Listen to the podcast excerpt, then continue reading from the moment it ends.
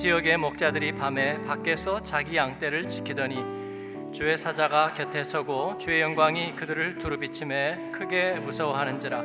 천사가 이르되 무서워하지 말라. 보라 내가 온 백성에게 미칠 큰 기쁨의 좋은 소식을 너희에게 전하노라. 오늘 다윗의 동네에 너희를 위하여 구주가 나셨으니 곧 그리스도 주시니라 같이 읽습니다. 너희가 가서 강보에 쌓여 구유에 누워 있는 아기를 보리니 이것이 너희에게 표적이니라 하더니 아멘. 아기를 찾아라. 아기를 꼭 찾아야 되겠죠? 예수님이 오셨습니다. 한 아기로 그리고 구체적인 한 지역에 분명한 location 가지고 오셨고 한 시점 가운데 오셨습니다. 아, 우리가 흔히 주님의 겸손을 얘기합니다. 근데 저는 겸손이라고 표현하면 약간 빛이 바래는 느낌이 들어요. 하나님이 우리에게 뭔가 어, 겸손을 가르쳐 주려고 왕이 아니라 아, 철한 집안, 철한 환경에 오셨다는 예, 그 사실 하나가 우리에게 뭐를 말해 줄 수 있을까요? 그래서 그건 약간 의미의 축소라 그런 생각을 합니다.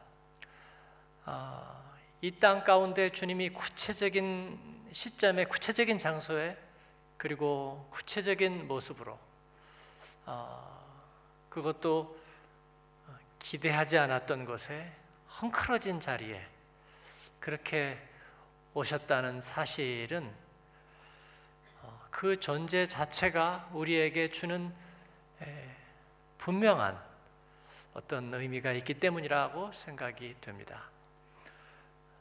예수님의 오심은 우리에게 좋은 소식이었습니다. 좋은 소식. 유한겔리온 우리가 복음이라고 얘기하는 것.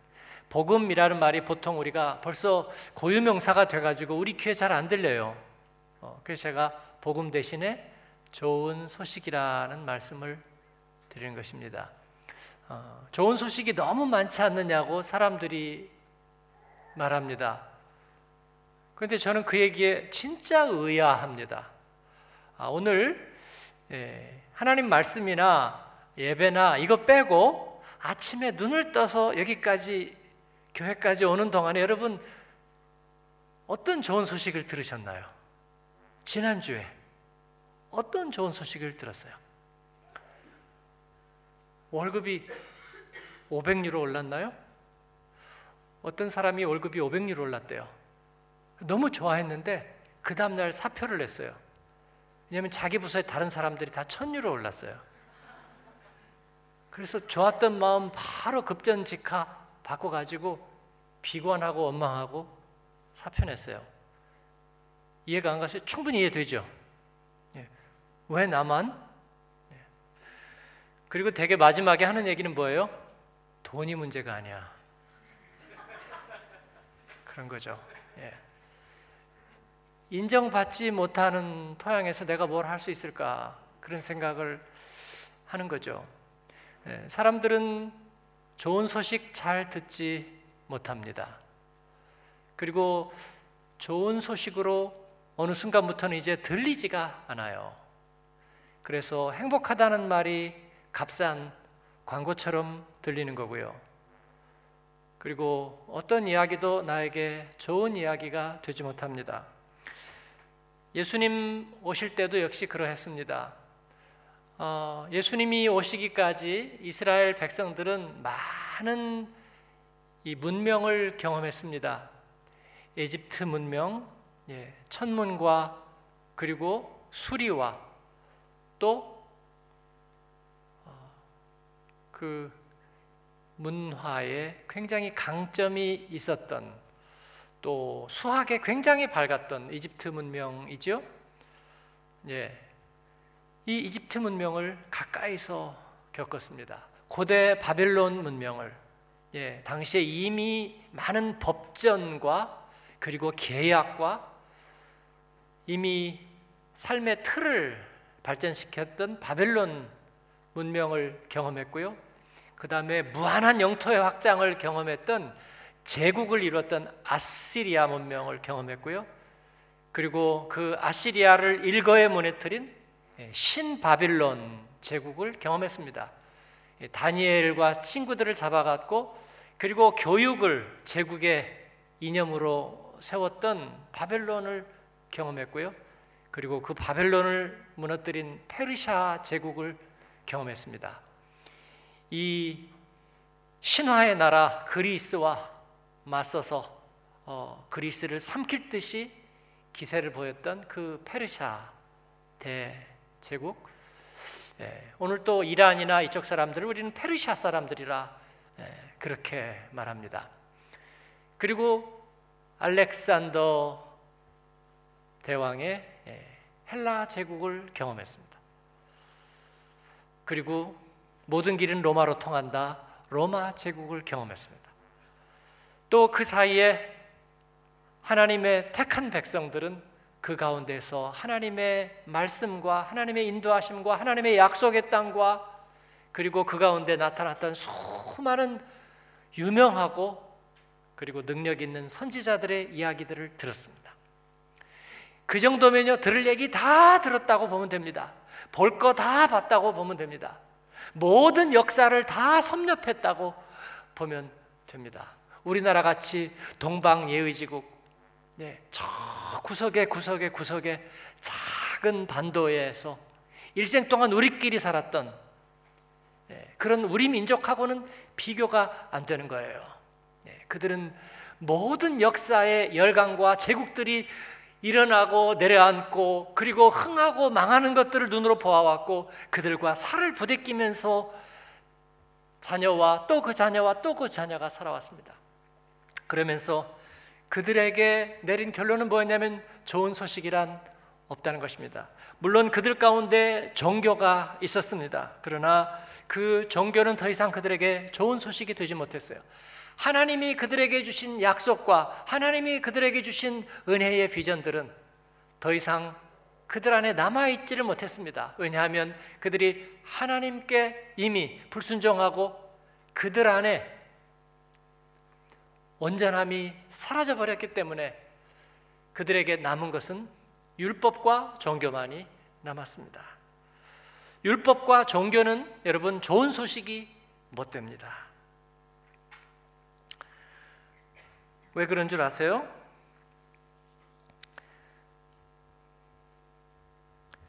종교인은 그렇게 생각합니다.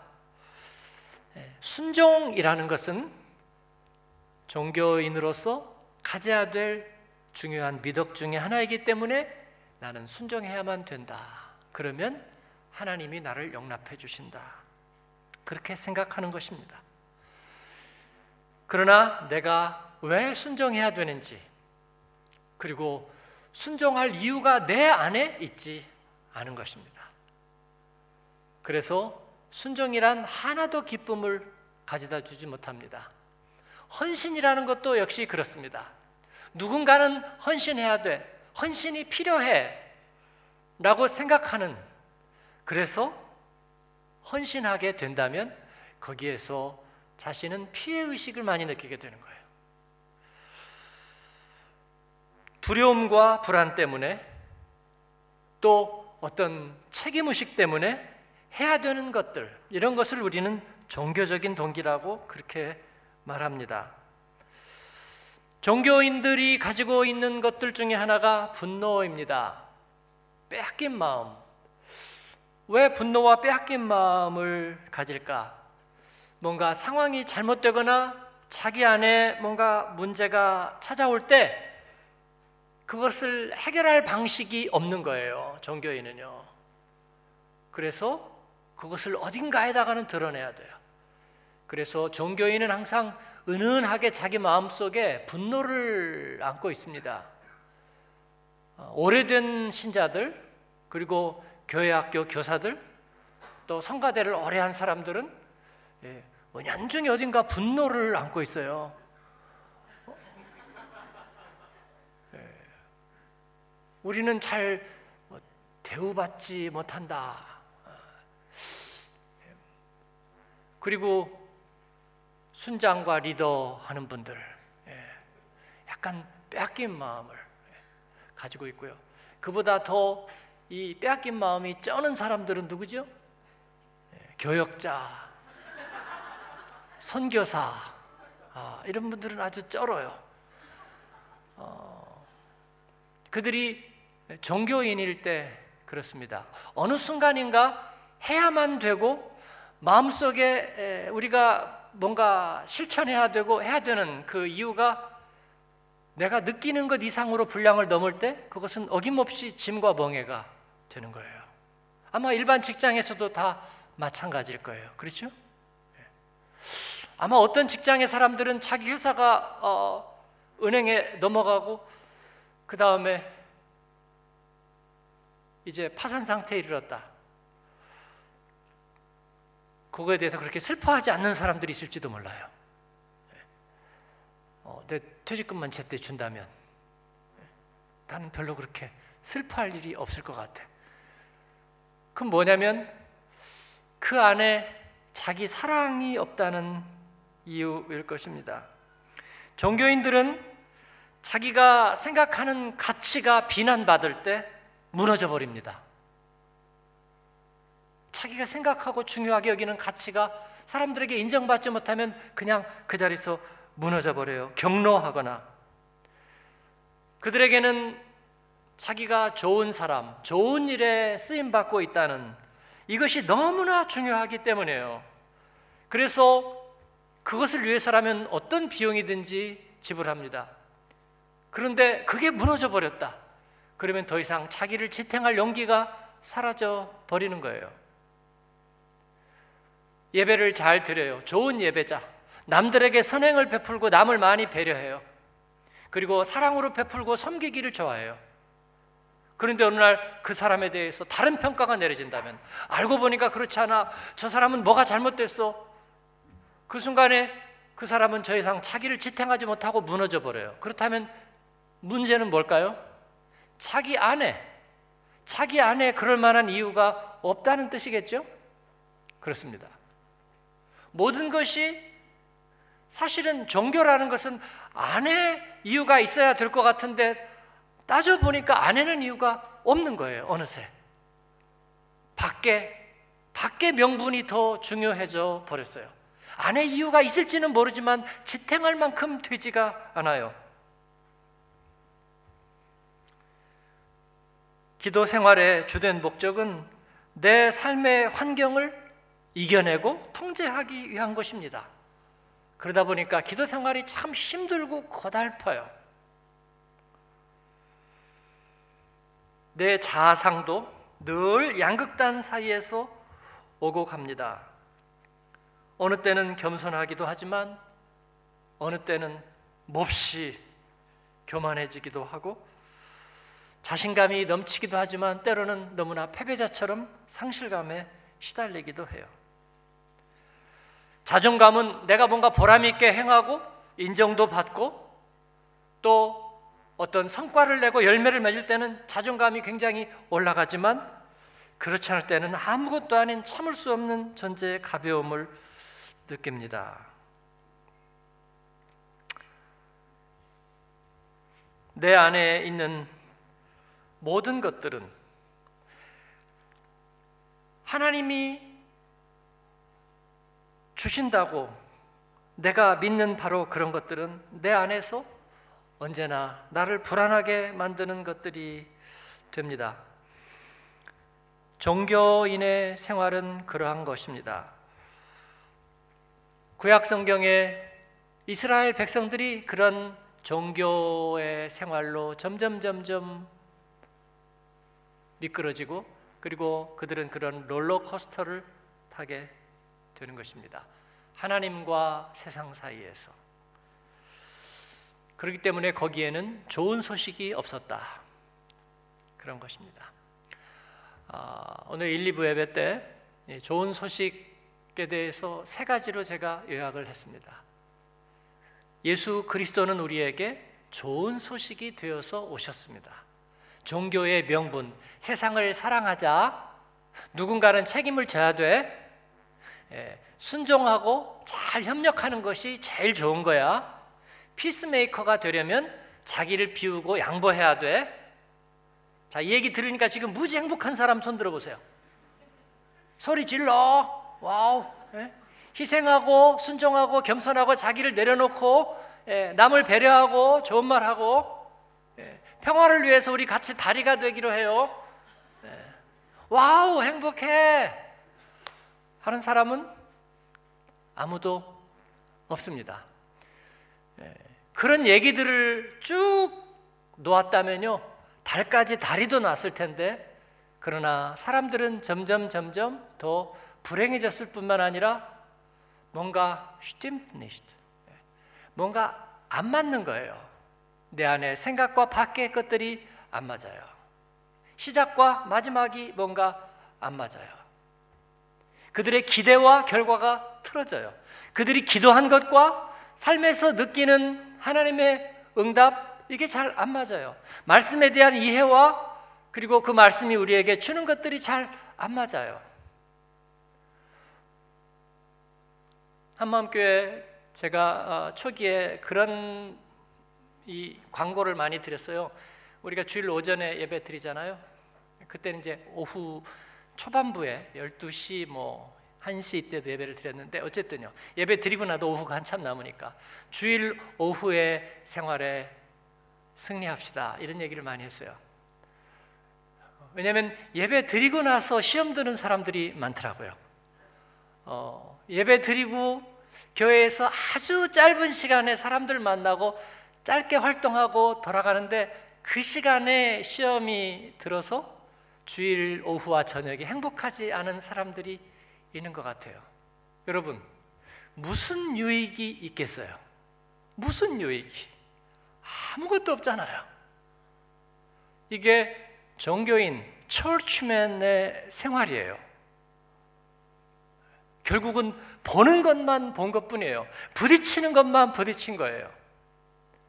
그리고 그들 안에 우리 안에 내면이 얼마나 사실은 공허한가, 얼마나 우리 안에 담겨져 있는 것이 없는가 하는 것을 다시 확인하고 돌아가는 거예요. 바삭바삭 부서지는 나뭇잎 같은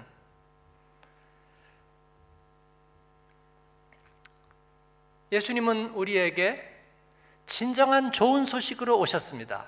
좋은 소식이란 뭐냐면 명분이 아니라 아까 제가 말씀드린 그렇게 해야 합니다 그런 것이 아니라 그런 말 아무 얘기도 하지 않아도 그냥 내 안에서 좋은 소식. 제가 가끔 그런 말씀을 드렸죠. 이렇게 생각하면 저절로 웃음이 이렇게 나는 거. 생각하면 저절로 웃음이 이렇게 나는 거. 어, 아니야, 아, 니야 아무것도, 아무것도 아니야. 아이, 근데 뭐가 그렇게 좋아? 아니래도, 아니래도. 그렇죠. 그 내 인간성과 내 성품과 내가 얼마나 앞으로 잘할 수 있는지와 아무 상관이 없는 그 내 안에서 솟아나는 그런 거예요. 예수님은 우리에게 그런 좋은 소식으로 오셨습니다. 그 차이가 뭐냐면 예수님을 빼니까 기독교가 아무것도 아니에요. 뭐 공자는 가도 유교는 남는 것 그게 아니고요. 예수님이 가니까 기독교 자체가 사라져 버리는 거예요. 바울이 뭐 신약 성경의 3분의 1을 기록하고 이 바울이 그리스도교를 새로 만들었다 뭐 이렇게 학자들이 얘기할 만큼 바울의 칼라가 강하다. 웃기는 얘기예요. 예수님이 빠져보세요. 바울이 쓴 3분의 1의 편지 중에서 뭐가 남는지. 뭐 때가 악하니라 뭐 이런 말이야? 그게 도대체 무슨 말이에요 도대체? 뭐 쉬지 말고 기도하라? 뭐 때문에? 누구를 향해서? 예수님 빠지니까 바울은요 안고 없는 찐빵이 아니라 그냥 찐빵 없다예요. 신약성경 전체가 예수님이 빠지니까 아무 의미가 없어요. 기독교의 천년 역사가 아무 의미가 없어요. 무슨 스코틀랜드 장로교회, 무슨 영국의 감리교회, 무슨 한국의 순복음교회 모든 교회의 역사들이 예수님 빠지니까 전혀 사라져 버리는 거예요. 무슨 수도원 운동, 무슨 영성, 종교 개혁 아무 의미가 없어지는 거예요, 여러분. 심지어는 그 모든 것을 전혀 모르는 사람이 예수님에 대한 이야기를 들었다 할 때도 바로 그 베들레헴의 예수님과 직접 만나게 되는 결과를 낳게 되는 거예요. 아프리카에 있는 사람이나 한국에 있는 사람이나 북한의 지하교회에서 그렇게 오랫동안 묻혀 있는 그들도 만나서 예수님에 대해서 얘기하면 바울이 베드로를 만났을 때 예수님에 대한 얘기가 같았어요. 베드로는 예수님에서 질문 제일 많이 하고 뭐 부인도 했다 용서도 받았다 뭐 별짓을 다 했던 베드로가 생판 듣보잡인 바울을 예수님 살아서 보지도 못한 바울이 예수님을 증거하고 다닌다는 얘기를 듣고 둘이 만나서 어떻게 했어요? 제갈공명과 사마중달이 그랬던 것처럼 손에다가 써가지고 딱 보여보자. 해가지고 딱 써가지고 딱 보이고 어, 같아. 네가 알던 예수님이 내가 알던 예수님하고 같아. 어떻게 이런 일이? 그런 거예요 여러분.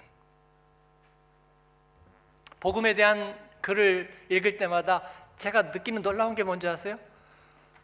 어, 제가 기도하다가 말씀 준비하다가 아, 깨달음이 와서 이건 아마 모를 걸 미국의 목사님들도 모르고 한국의 목사님들도 모르고 아무도 모를 걸 나 혼자 발견한 걸 걸 그리고 보는데 어느 책에 써 있어요.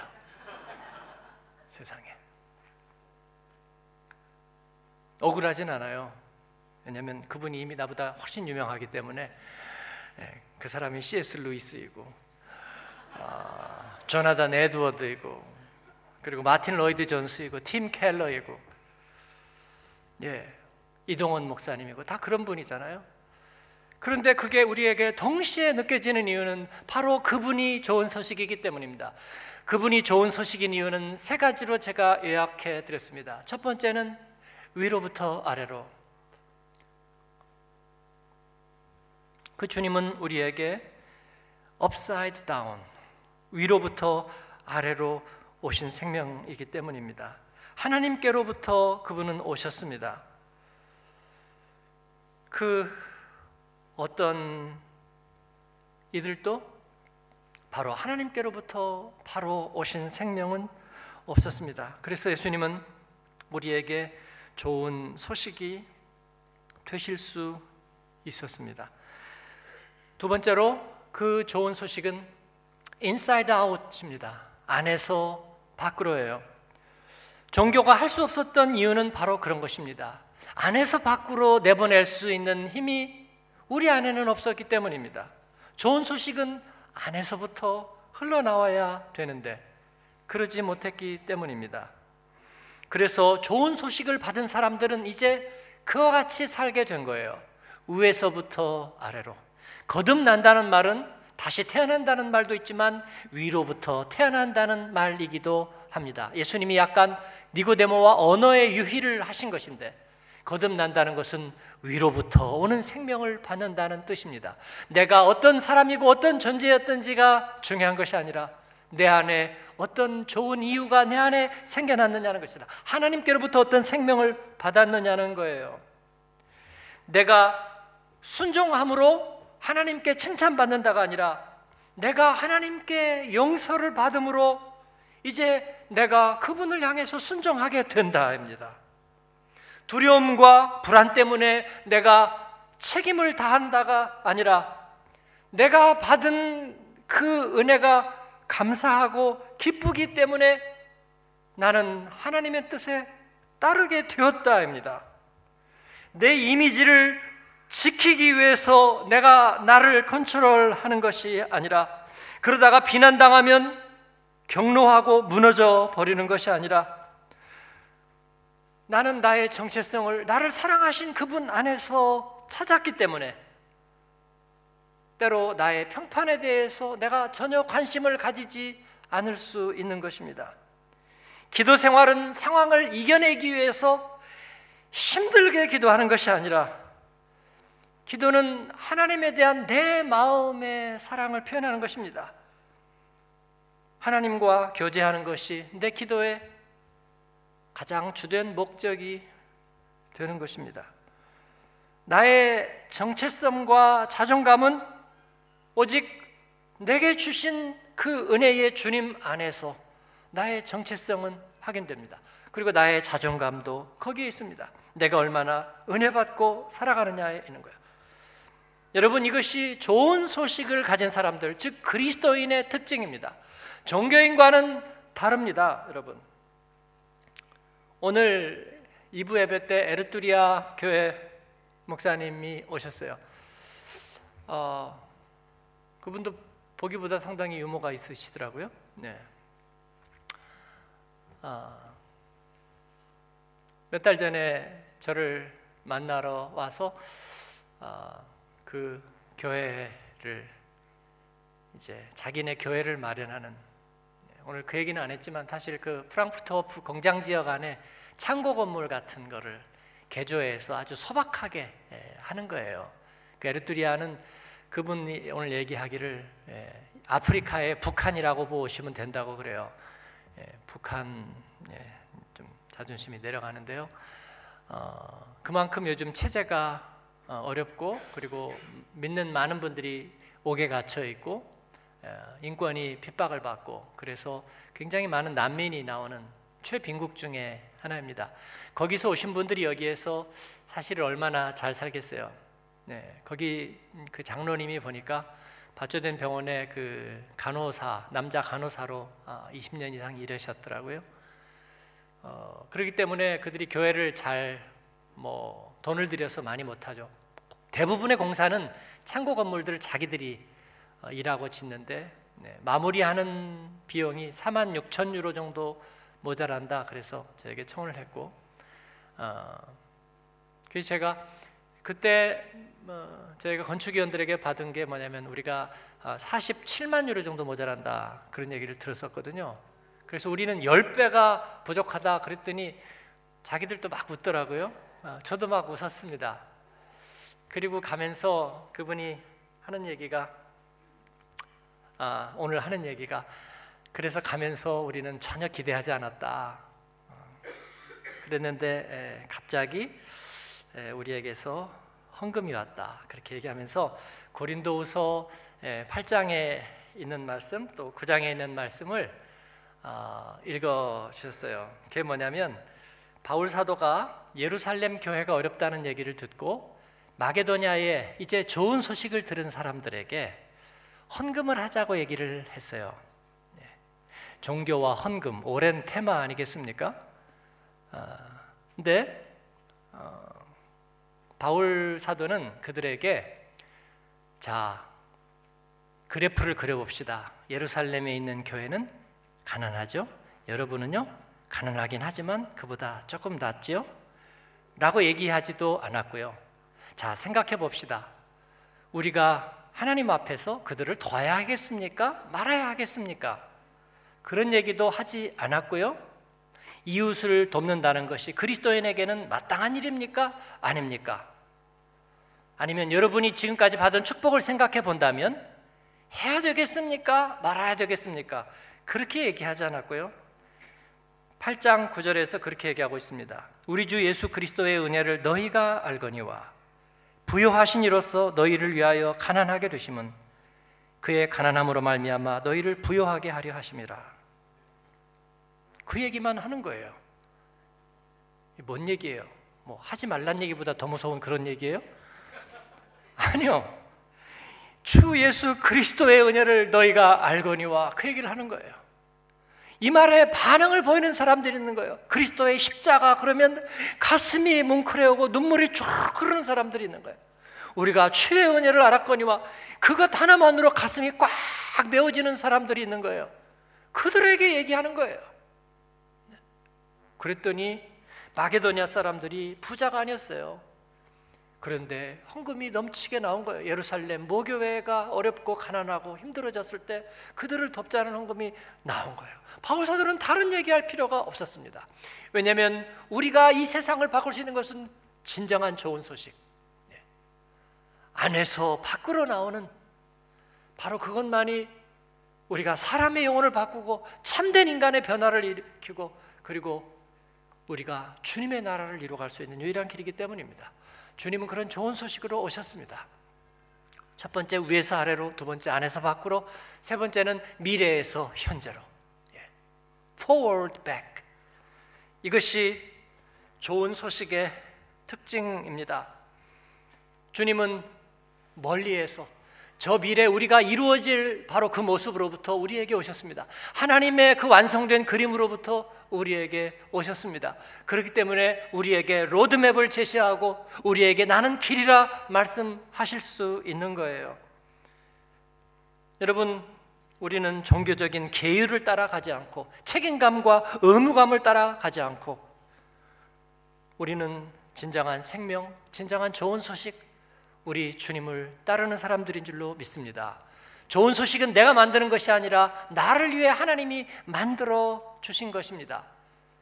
그러므로 우리는 그 주님을 기쁘게 따라가는 거예요. 어, 위대한 복음 설교자였던 조나단 에드워즈는 어, 참된 미덕이라는 책에서 그렇게 얘기하고 있습니다. 참된 미덕과 보편적 도덕을 구별하면서 그렇게 얘기하고 있어요. 어떤 한 가족이 자기 가족을 가장 사랑한다면 다른 가족보다 자기 가족을 위할 것이다. 너무 심오하죠? 아니 너무 단 너무 간단한 거죠. 너무 당연하잖아요. 어, 자기 가족을 가장 사랑한다면 다른 가족보다 그 가족의 이익을 먼저 생각할 거다. 먼저 사랑할 거다. 그렇게 얘기했어요. 너무 당연합니다. 우리가 하나님을 가장 사랑한다면 우리는 우리의 이웃 그리고 다른 민족 우리를 불편하게 하는 사람들 그리고 세상의 여러 가지 일들도 우리는 사랑할 수 있을 것이다. 조나단 에드워즈는 그렇게 얘기했습니다. 그 하나님의 사랑이 정말 우리 안에서 회복된다면 그것이 inside out이 된다면 우리는 모든 일에서 하나님의 은혜로 할 수 있을 것이다 얘기합니다. 3분의 1을 기록한 바울 사도의 얘기는 전부 그 얘기밖에 없습니다. 예. 하나님의 사랑이 우리를 강권하시는도다. 그리고 너희가 주 예수 그리스도의 은혜를 알거니와 그러면 모든 얘기는 거의 다 끝이 났습니다. 그들 중에는 자기의 몸을 다 내어주고 복음의 길에 헌신하는 이들도 있었고요. 그리고 불가능을 가능케 하는 일들에 참여한 이들이 있었습니다. 그들이 교회를 이루어서 1세기가 되지 못해서 그들은 알렉산더가 하지 못했던 지중해 일대의 세계를 나사렛 예수의 복음의 이야기로 통일시켰습니다. 사랑하는 여러분, 하나님은 우리에게 그 아기를 주셨습니다. 그리고 그 아기를 찾아라 베들레헴의 목자들에게 얘기했습니다. 베들레헴의 목자들은 자기의 신분도 아무것도 아닌 존재들, 밤중에 들에서 밤이나 새면서 양이나 치고 있던 잊혀진 존재들, 그들이 예수님을 찾았습니다. 그리고 예수님 앞에 엎드렸습니다. 참된 좋은 소식. 그 이야기는 오늘 우리에까지 영원히 기록이 되는 거예요. 우리는 대단한 존재라고 생각하지 않아요.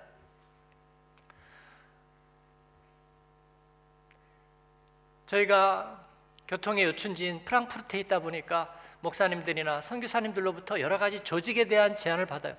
저에게는 난데없는 미국에 있는 어떤 큰 선교 단체가 어, 무슨 이사로 임명한다는 얘기가 있었어요. 어, 제가 이사 갈 계획은 있지만 이사 영어도 잘못하는데 뭐 영어는 뭐 잘못해도 된다 그러는 거. 제가 어, 여기가 아닌 개별입니다. 번지수가 다른 것 같아요. 네, 저는 아닌 것 같습니다. 또 유럽에서도 이런저런 우리가 홀로 가기가 너무나 힘드니까 우리가 전체가 큰 틀을 만들어서 가야 되지 않을까요? 예. 한국에도 다 해봤잖아요. 음? 한국 기독교 청년합회도 하고요. 무슨 뭐 NCC도 만들어 보고요. 또 뭣도 만들지만 네. 글쎄요. 그것도 중요할지 모르겠습니다. 저는 모르겠어요. 제가 아는 한 가지는 그것입니다. 의사들은 동네에 돌봐야 될 환자들이 있으면 의사의 사명은 다 아는 거예요. 그렇죠? 예, 세계에 의사가 부족한 곳이 얼마나 되는지 그 문제를 고민하는 것도 중요하지만, 예, 자기 의사들. 여러분 안에 좋은 소식이 있다면, 주님이 여러분 안에서 예수 그리스도의 은혜를 알거니와 여기에 우리가 가슴이 뜨거워지는 경험이 있다면 여러분 하나님은 우리를 통해서 아름다운 일을 계속하게 되실 줄로 믿습니다. 왜냐하면 아기를 찾아라.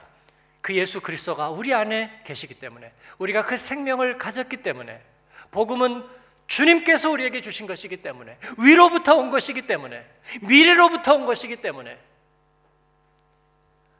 아무 걱정하지 마. 아무 염려하지 마. 책임감, 도덕, 완결, 열매. 그 모든 일들을 다 단어들을 다 제쳐놓고 주님이 우리 안에 계심으로 내 주님 내 안에 살아 계심으로 여러분 주님과 함께 기쁘게 좋은 소식을 살아내는 저와 여러분 되기를 축원합니다. 아멘. 기도하겠습니다.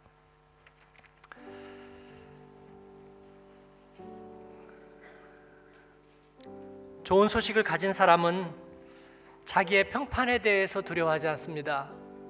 자기가 하고 있는 일의 성과에 대해서 두려워하지 않습니다. 자기 자신의 자존감에 대해서 염려하지 않습니다. 자기의 이미지에 대해서 염려하지 않습니다. 모든 일을 두려움으로 하거나 불안으로 하지 않습니다. 잘못될까 걱정하지 않습니다. 그 안에 뜨거움이 있기 때문입니다. 그 가운데 기쁨이 있기 때문입니다. 기쁨이 울분으로 변할까? 수고와 헌신이 좌절로 변할까? 두려워하지 않습니다.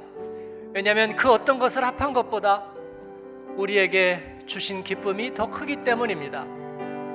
사랑하는 여러분, 주님이 우리 안에 찾아오셨고 그리고 우리에게 생명이 되셨습니다. 우리는 주님을 닮아서 좋은 소식입니다. 하나님, 내가 그렇게 살기를 원합니다. 주님 앞에 응답하는 기도로 나아가겠습니다. 기도하십시다. 은혜로우신 아버지 하나님, 감사합니다. 주님께서 오늘 이 귀한 시간 대강절 세 번째 주일 주님 앞에 엎드려 예배하게 도와주시고 아버지 하나님, 우리의 믿음 생활의 목적이 하나님 종교 생활이 아님을 아버지 하나님 좋은 소식으로 말미암은 하나님께서 주시는 기쁨과 감사함을 아버지 우리에게 알게 하시는 하나님을 찬양합니다. 내가 주님 안에 있으므로 내가 순종하고 주님이 내 안에 살아계심으로 내 안에 감사와 기쁨이 있고 주님이 나를 사랑하심으로 내가 주님 앞에 응답하며 기도하고 주님이 내게 주신 생명이 크므로 내가 중보하며 기도합니다. 하나님 아버지 이 좋은 소식에 합당한 삶을 살도록 우리 주님 함께 해주시고 도와주옵소서 감사합니다. 예수님 이름으로 기도합니다.